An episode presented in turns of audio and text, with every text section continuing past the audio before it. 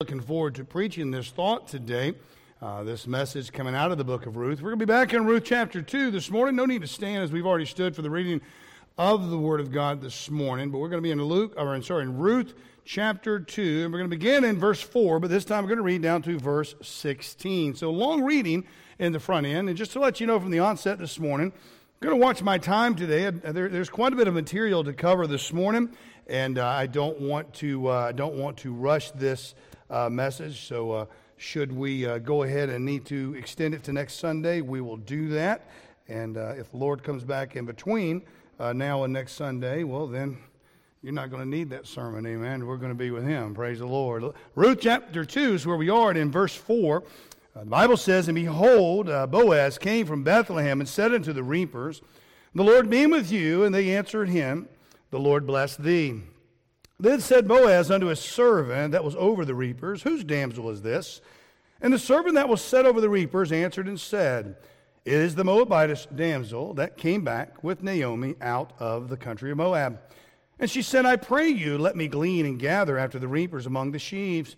So she came and hath continued even from the morning until now, as she tarried a little in the house.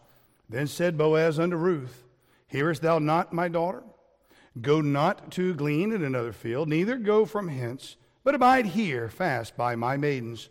Let thine eyes be on the field that they do reap, and go thou after them. Have I not charged the young men that they shall not touch thee? And when thou art athirst, go unto the vessels and drink of that which the young men have drawn. And when she fell on her face and bowed herself to the ground, and said unto him, Why have I found grace in thine eyes, that thou shouldest take knowledge of me, seeing I am a stranger? And Boaz answered and said unto her, It hath fully been showed me all that thou hast done unto thy mother in law since the death of thine husband, and how thou hast left thy father thy mother, and the land of thy nativity, and art come unto a people which thou knewest not heretofore. The Lord recompense thy work and a full reward be given thee of the Lord, a God of Israel, under whose wings thou art come to trust. Then she said, Let me find favor in thy sight, my Lord. For thou, for that thou hast comforted me, and for that thou hast spoken friendly unto thine handmaid, though I be not like unto one of thine handmaids. And Boaz said unto her, At mealtime come thou hither, and eat of thy bread, and dip thy morsel in the vinegar. And she sat beside the reapers, and he reached her parched corn and did eat, and was suffered and left. Father in heaven, we pray a special blessing upon the reading of thy word this morning. We ask of you, Lord, to please dwell amongst us today. Lord, we pray that you touch our hearts, open up our minds to give us clarity of thought, understanding. And Lord, that which is preached today, Lord, to focus on this one thought, simple purpose. I ask of you, Lord, that if you will, give us guidance, grace, and mercy. I do love you and I thank you, Lord, in Jesus Christ's name. Amen and amen. So here we find this little Moabitess woman born and raised in a land of paganism, a land of pantheism, even panentheism, if you will. And she marries the son of Naomi, who had fled to Moab during a famine in her own land. And when he passes away, along with his brothers, Naomi begins her little trip back home after the famine has expired. And out of the land of which she was a foreigner, she's now going back to her home where she had been absent for quite a long time. And two of the widows of the other two sons, uh, they depart back to their own life in Moab. They go back to their family. They go back to, uh, to whence they came. They go back to where they are. They, they depart uh, and leave Naomi with Naomi's blessings. Now, here's what we find that her heart, Ruth is cut from a different mold. She's cut from a different character, if you will. Ruth is someone her, has her heart and her mind stayed on her mother in law, on Naomi. I mean, she's watched her testimony over these years, and it spoke to Ruth's heart. It made a difference. And I understand that, that Naomi's in a, in a, in, a, very bad situation. She even says, Call me no longer Naomi, call me Mara, for she was in a bitter state. But nonetheless, all that she endured, all that she experienced, all that she must have treated and loved her, her daughters in law and her sons and those that are around her, it had to speak to Ruth's heart. It had to have an effect on who and what Ruth became and the decision that she has now made to go with her, her mother in law. Matter of fact, it leads Ruth into saying this right here in chapter 1, verse 16 Entreat me not to leave thee or to return from following after thee, for whither thou goest, I will go. And where thou lodgest, I will lodge. Thy people shall be my people, and thy God, my God. I mean, here's little Ruth. Well, you know, she's known as Naomi in her family. She's known, she has grown up in the land of Moab. We don't know uh, how her husband was. We don't know if he held to the truth uh, of the teachings of the Word of God or if he completely forsook all of that and became a pagan himself in Moab. Moab is, a, is typologically speaking, Moab is a picture of the flesh, okay?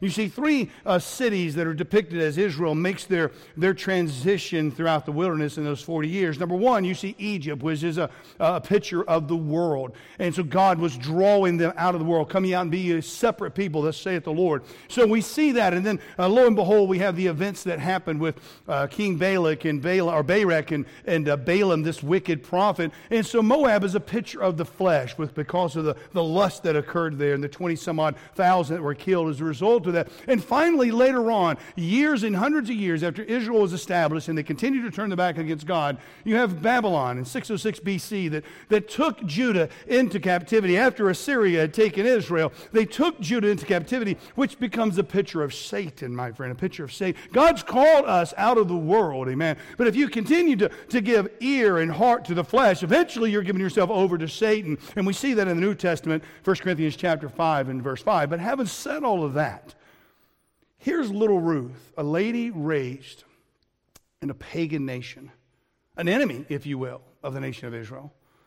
And yet she's proclaiming to Naomi, Thy people shall be my people, and thy God my God. She left all she knew for a land unknown. I mean, Naomi must, in my opinion, Naomi must have had a great testimony to this young girl.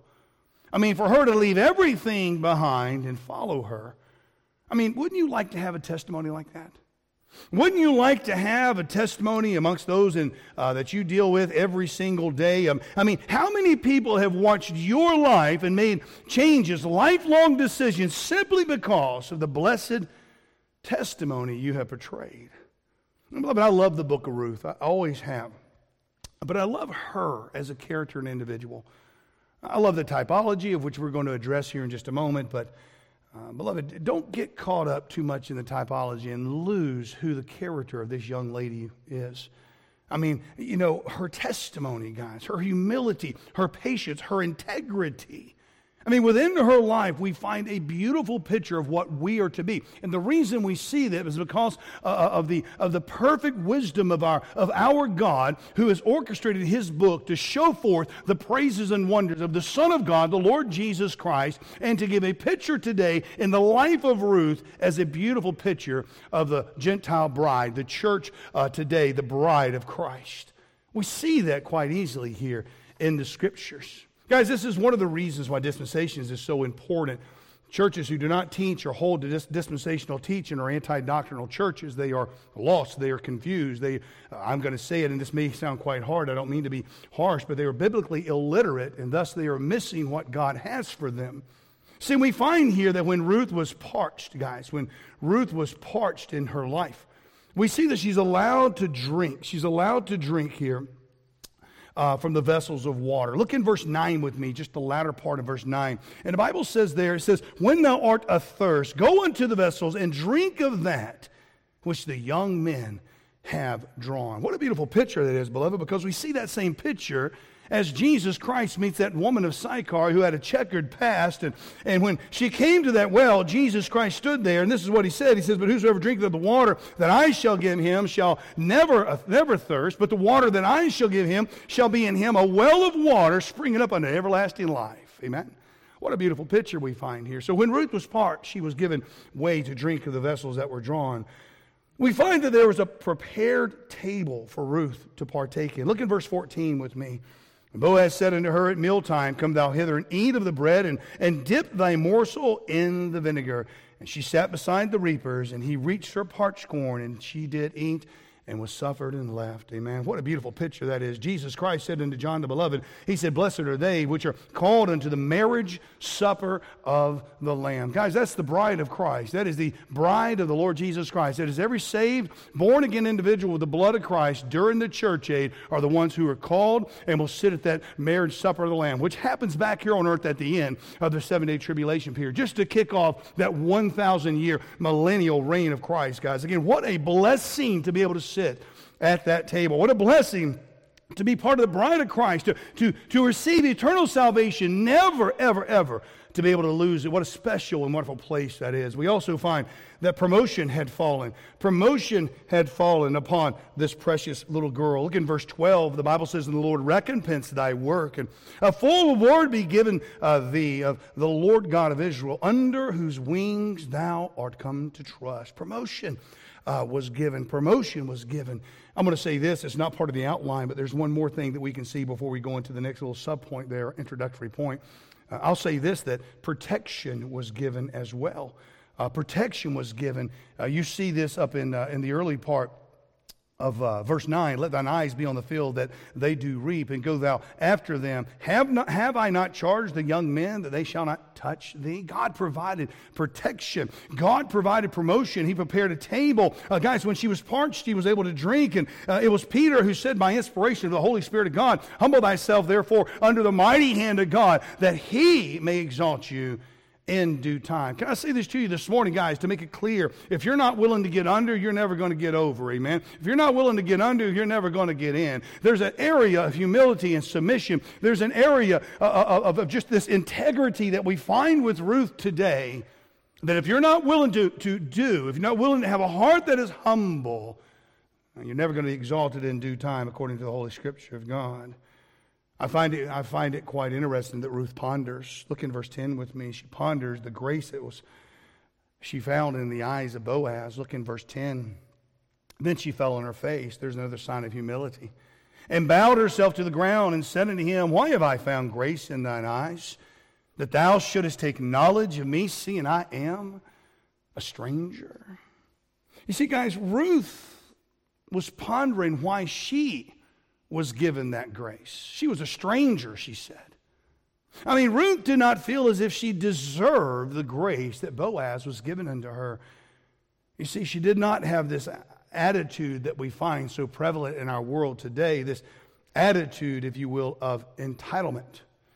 Uh, beloved, she entitled, entitled people feel as if grace is something that is their right. And may I say this to you this morning to make it very clear grace is not your right. Otherwise, it would not be grace. You do not deserve grace.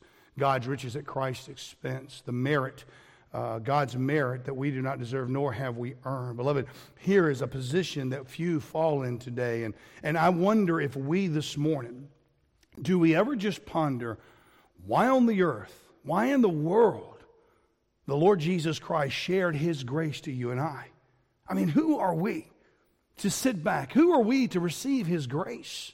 Why do we receive his grace? Peter says there again by inspiration in 1 Peter 2:10, which in times past were not a people, speaking of us, but are now the people of God, which are, have had not obtained mercy, but have now, but now have obtained mercy.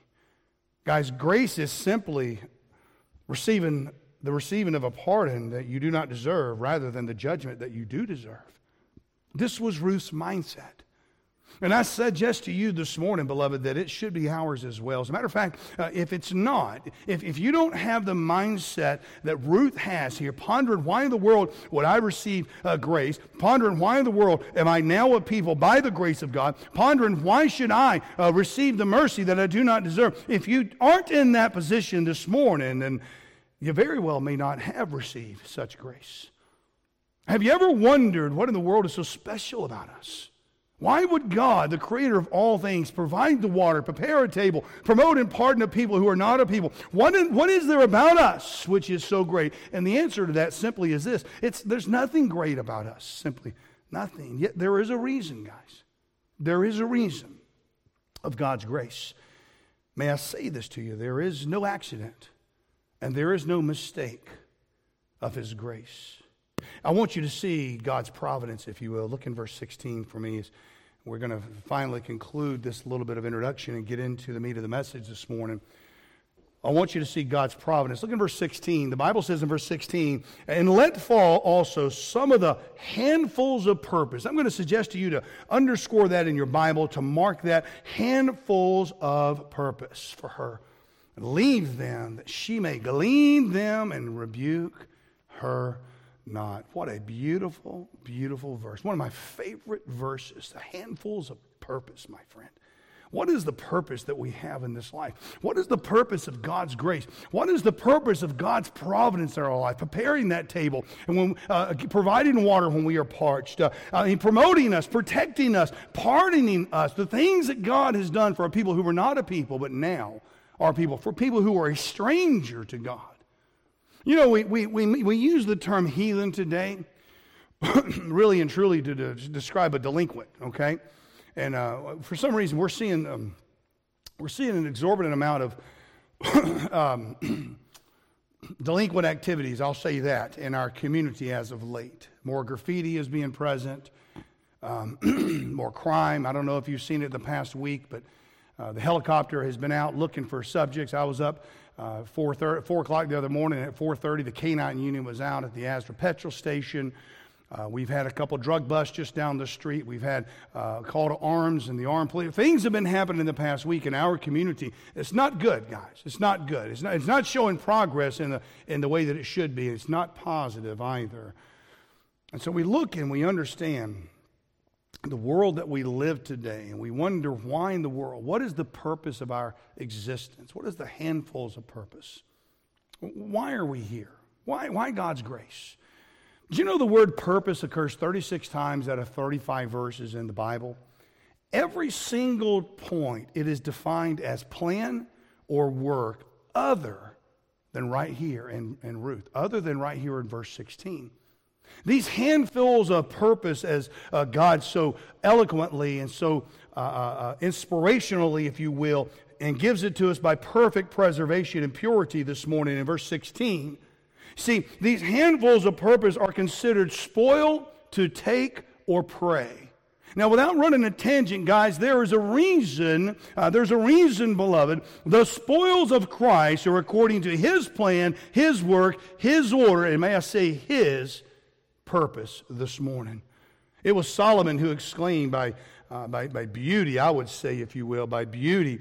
Uh, Solomon said, To everything, to every, and there is a season, and every time there is a purpose under heaven.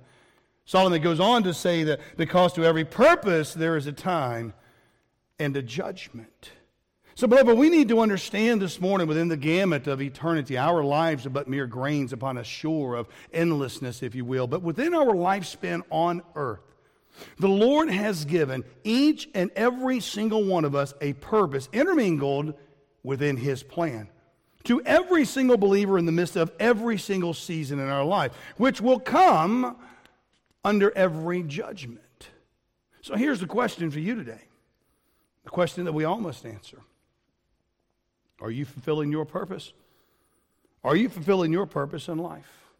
Now, I can't help but when I speak on purpose and, and I talk about it, I can't help but revisiting the old glory days, you know? And I find that the older you get, you start to see things that you that you did when you were younger, that there was a deeper purpose, if you know what I'm saying, a deeper purpose there that really makes more sense today than it even may have had, had then. And I go back to what I, I, I probably know uh, second best uh, outside of the, the Bible and preaching. The, uh, the second best is, is American football. I, that's what I did for 19 years of my life. So get ready for me to speak a foreign language to you today. And, and uh, if we were crazy charismaniacs, we'd have somebody that could interpret. Oh, I'm going to interpret it myself, okay?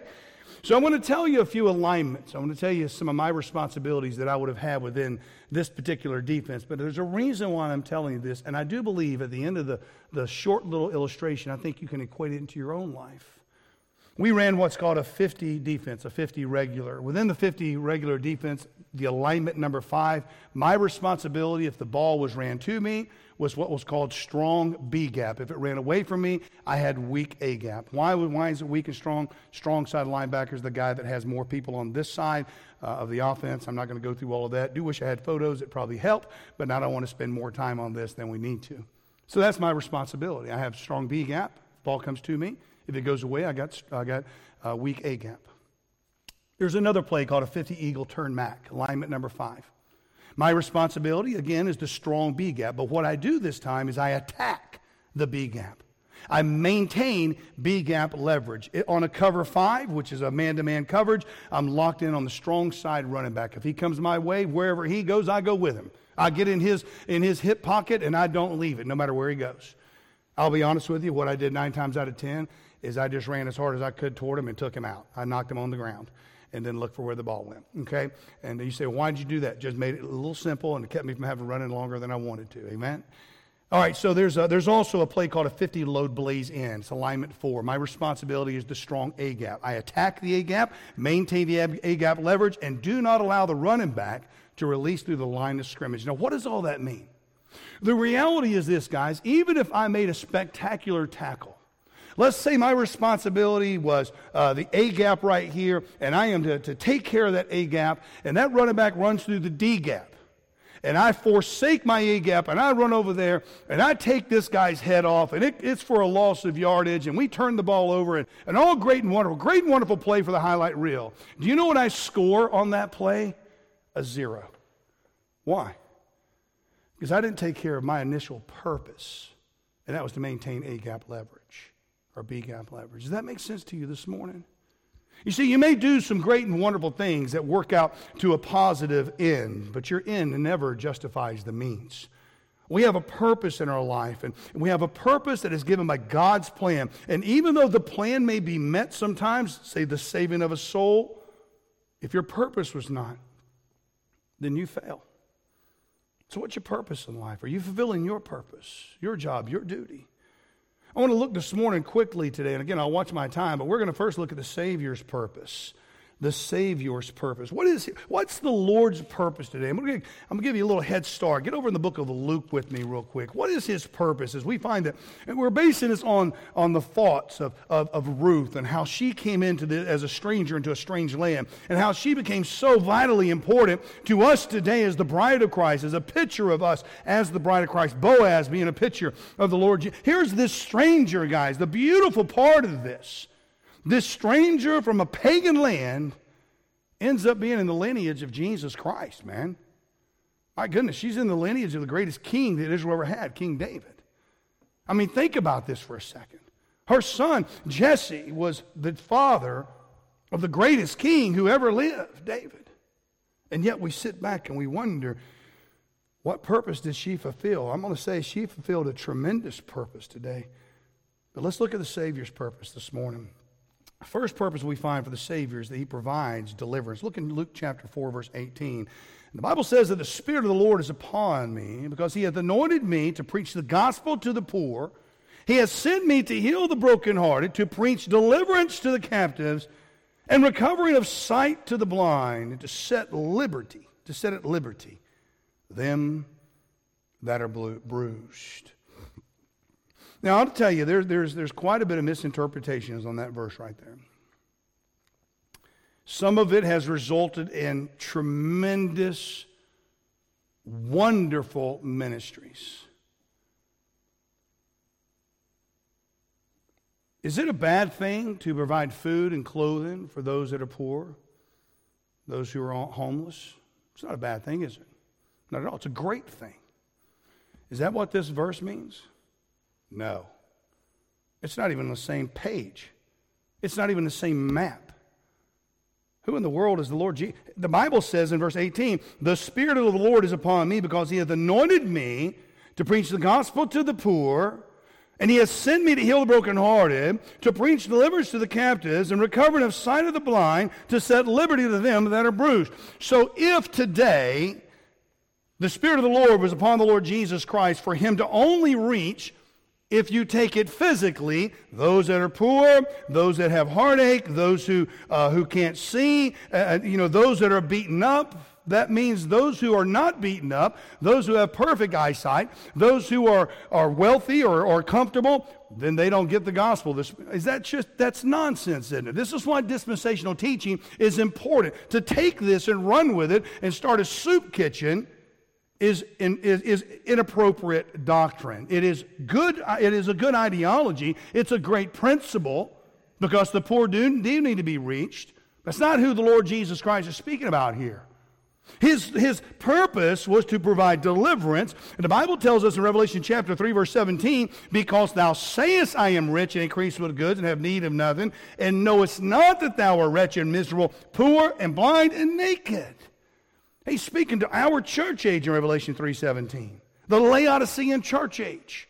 The age that we are living in right here, right now, because we think we have everything and we got it all and, and we don't need anything because we got every technology known to man. We have the greatest medical system in the world, I would say. We have all the greatest health care. We have everything we have at our needs. And then the government steps in and says, listen, if you don't want to work, I'll give you a little bit of money. Here's some food. You just sit back and play your video games and you don't need to do anything at all. And everybody becomes comfortable with the government being their God and technology being their Savior.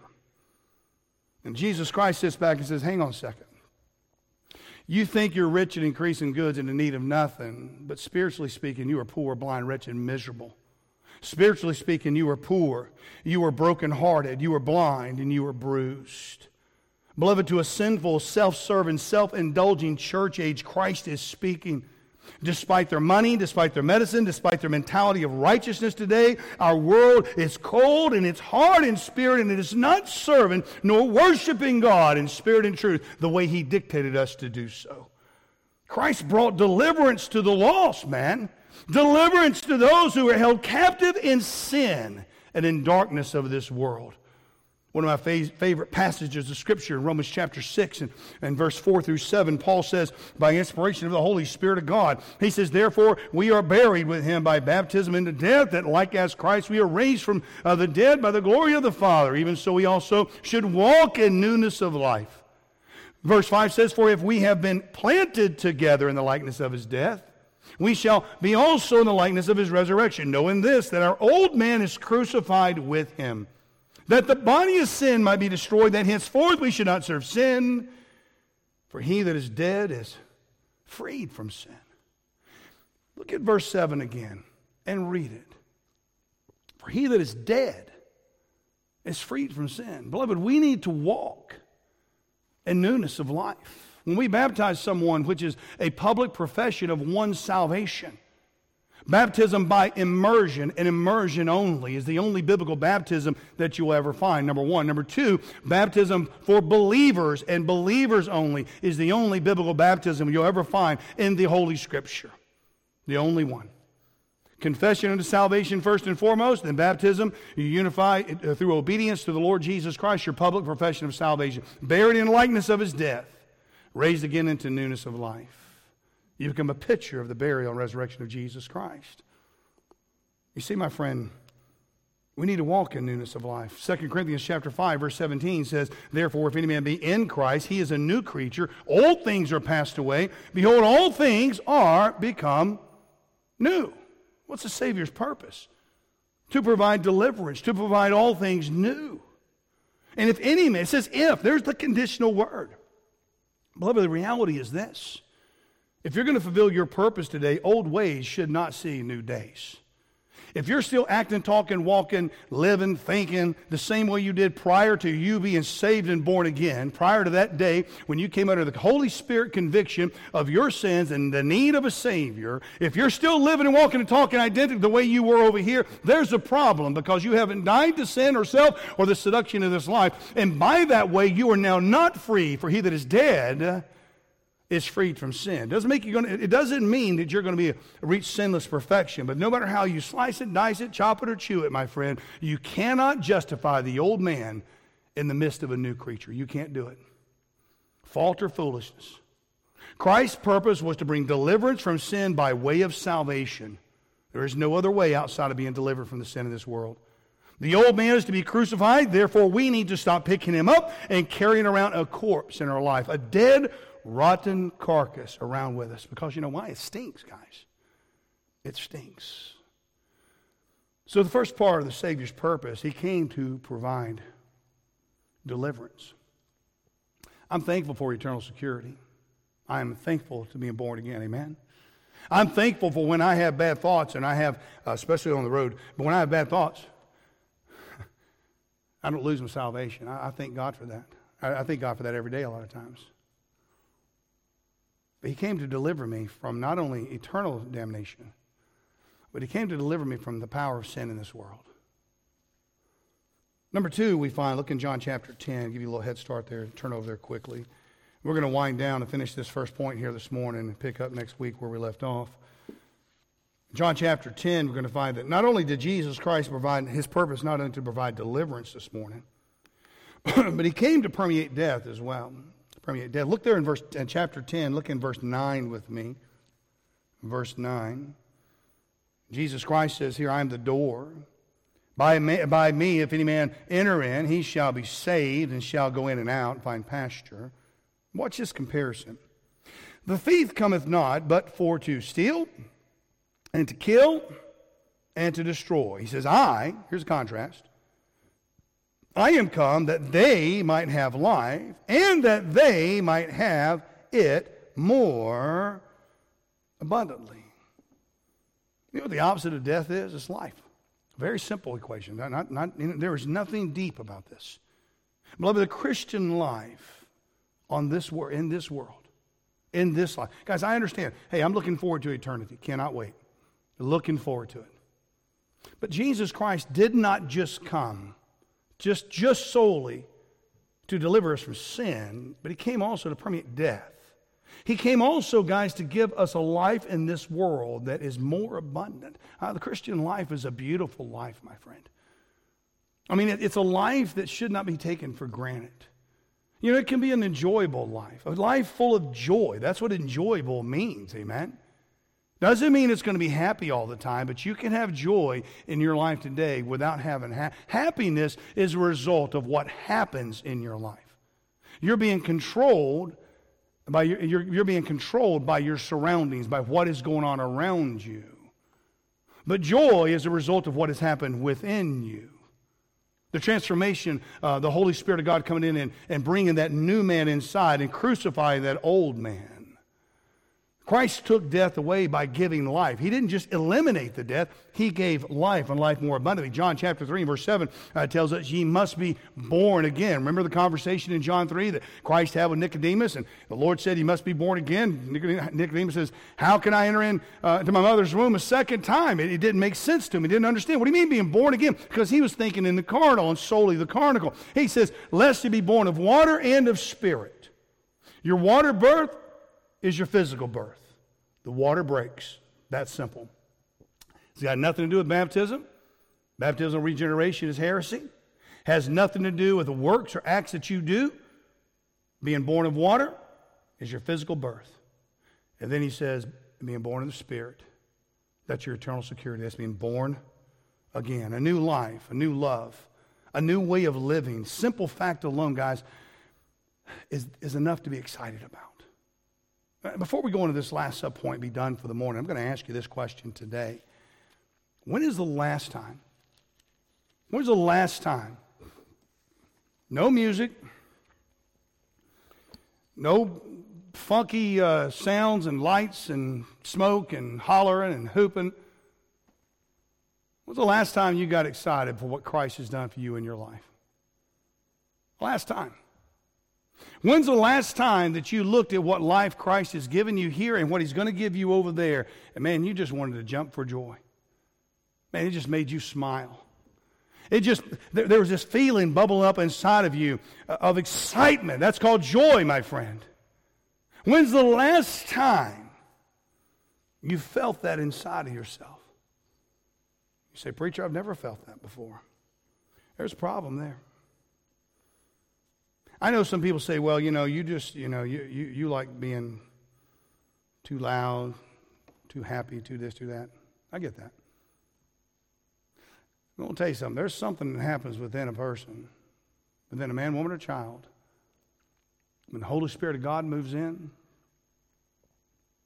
that's different than anything else that ever happens in this world. There's a change. Now, you can be someone who is we call a stick in the mud, sour puss, whatever you want to call it. That, you, if you want to be that in life, go ahead. Okay? That, that's, that's your prerogative you want to, if that's the way you want to live your life. But man, you are missing something the enjoyment of eternal salvation. the enjoyment of Christ living in you and through you. He has taken away something that we were born to have. We are born to die. And he has removed death from our life by giving us life.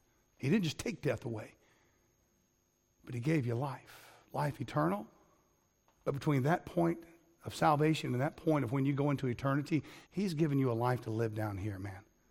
He's given you a life to live with purpose, and it should be exciting to you. It should be something that, that just makes you want to jump for joy, whether you can or not. It should make you joyful. I, I you know, guys, I, I, I've, I've tried not to judge myself. I'm a biblicist. I'm going to believe what the Bible says, whether I even agree with it or, or whether, whether I feel it. I don't base my salvations on feelings. If you base your salvation on feelings, number one, you're sadly wrong. And number two, you're living a roller coaster life up and down. And you're probably on some type of medication for it. Okay? I know that's a harsh statement to make, but I'm making a straight up call. Roller coaster life is what you're living if you're basing your salvation on eternal life. There's some mornings, guys, when I wake up in the morning, I don't even want to get out of bed. And I kick my legs off the bed and I sit up and everything hurts. Everything. And I stand up and it all it hurts worse. And I shuffle myself to the to the bathroom, wash my face, brush my teeth, get dressed, go downstairs. And I'm telling you, for the first 10 minutes of the morning, typically I'm like, man, why am I even up right now? What if I based my whole day on how I felt then? Because it only takes me about 10, 15 minutes. And that energy starts popping in. I get a little excited. I do my scripture writing. My prayers are already done. And before you know it, about 15 minutes after I rolled out of that bed, 15 minutes after that, after that alarm clock went off, man, I'm 100 miles an hour, feeling good. But what if I based the entire day on how I felt at 4 o'clock in the morning? It'd be miserable, wouldn't I? What if you based your eternal life on your lowest day? My goodness, man. You know what that's called? It's called depression. It's called darkness. It'll lead to disparity, is what it'll lead to. Our Lord came to permeate death. He took away death by giving us life. He said, You must be born again. Lastly, this morning, I want you to turn to John 18, and then we'll be done. John 18. Look down with me toward the latter part of the chapter. Our Lord and Savior came to propagate devotion. John 18, verse 37, the Bible says, Pilate therefore said unto him, Art thou the, thy king then? Jesus answered, Thou sayest that I am a king. To this end was I born, and for this cause came I into the world, that I should bear witness unto the truth. Everyone that is of the truth heareth my voice. Beloved, this is the truth. Jesus said, I am the way, the truth, and the life. No man cometh unto the Father but by me. His purpose was to be a witness of the truth. His purpose was to come and give us a life that we could not uh, earn ourselves, that we could not obtain ourselves. His purpose, guys, was to come into this world, provide de- deliverance, permeate death, but propagate devotion unto himself. And today, if you're asking yourself that question, where am I? Who am I? Am I fulfilling my purpose?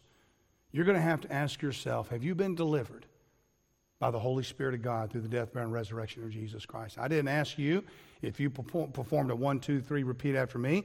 I didn't ask you if you went to a confirmation class. I didn't ask you if somebody told you you're going to heaven. I didn't ask you that you have denied yourself. I didn't ask you that because not one of those things are going to save your soul. The only thing that saves today is the truth the belief and who the truth is, the Lord Jesus Christ, that thou shalt confess with thy mouth means agree with the Lord Jesus. If you can't get past those first few words of Romans chapter 10, verse 9, there is no salvation on the back end. Jesus Christ must be God, He must be Lord. And believe in thine heart that God hath raised him from the dead, thou shalt be saved.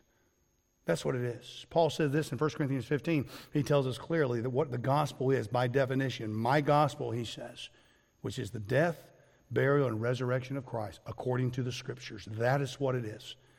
Nothing more, nothing less. There's not a work that you can do or can be done for you. So, my friend, if you're here this morning and you say, Preacher, I just don't get it. I don't see, I don't find my purpose in this living. I don't find this purpose that you're talking about. Then maybe today you need to get a hold of the Savior's purpose first, which was to provide deliverance, to permeate death, and then propagate devotion in your heart and your life for Him. And it's a very simple thing. Whosoever shall call upon the name of the Lord shall be saved. It's a very simple thing. It is the devil himself today who confuses us in the simplicity of the gospel. Paul said that in 2 Corinthians 11 3, but I fear lest by any means, as the serpent beguiled Eve through his subtlety, so your mind should be corrupted from the simplicity that is in Christ Jesus. The simplicity. For the wages of sin is death, but the gift of God the gift of God is eternal life through, Christ, through Jesus Christ. My friend, I want to tell you, a gift is always free. If a gift, a, good, a gift is not a good deal, it's always free for you. It costs someone else something, but it's free for you. So this morning, I'm asking you to search your heart. See if you're fulfilling your purpose that God has given you in this world today.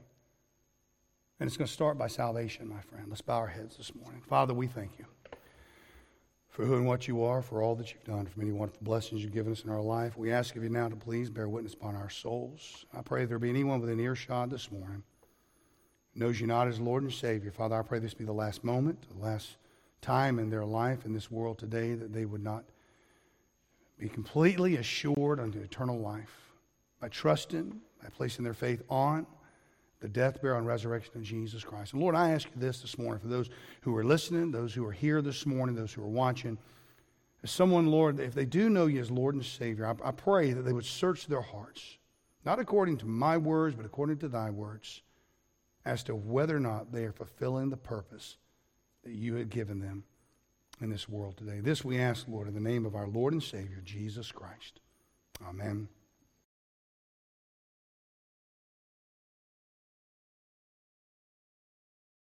Thank you so much for joining us today. I do hope and pray the sermon you just heard was a tender blessing to your heart and to your soul. I hope that it gives you the encouragement, edification to face the challenges that we see each and every day and week throughout our life.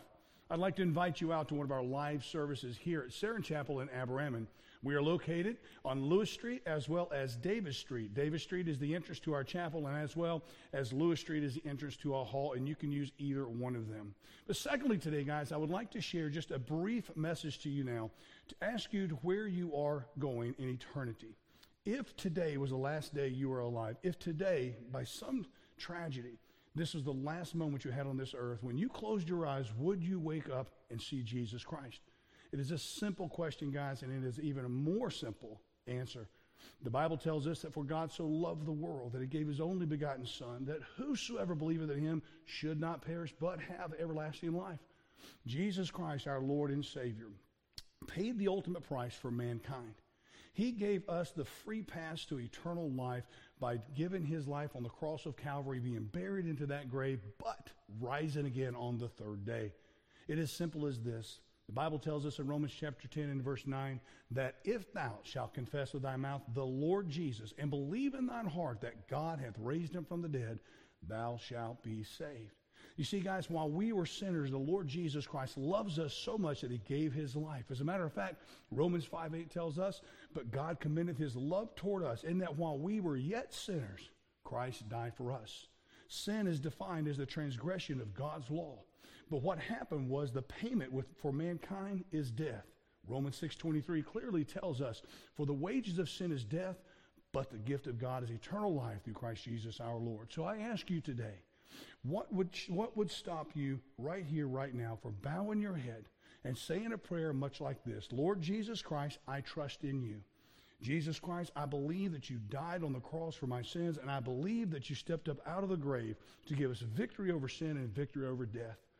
I invite you into my heart and ask forgiveness of my sins and ask you to lead God and direct me throughout the rest of my life. Now, here's the thing you say that prayer in your own words, but you have to say it and believe in it. Remember, Romans 10 9 says, And believe in thine heart that God hath raised him from the dead, thou shalt be saved. That is a promise from the Word of God. That is a promise from God Himself. That is the promise from the Creator of all things that if you'll believe on Jesus Christ as your Lord and Savior today, ask forgiveness of your sins, accept His free gift and pardon of sin into your heart today, that you will be born again, that you will have eternal life in heaven. Guys, I hope and pray this is a blessing to you today. I hope and pray that you'd make that decision. And if you have, if you've made that decision today, let us rejoice with you.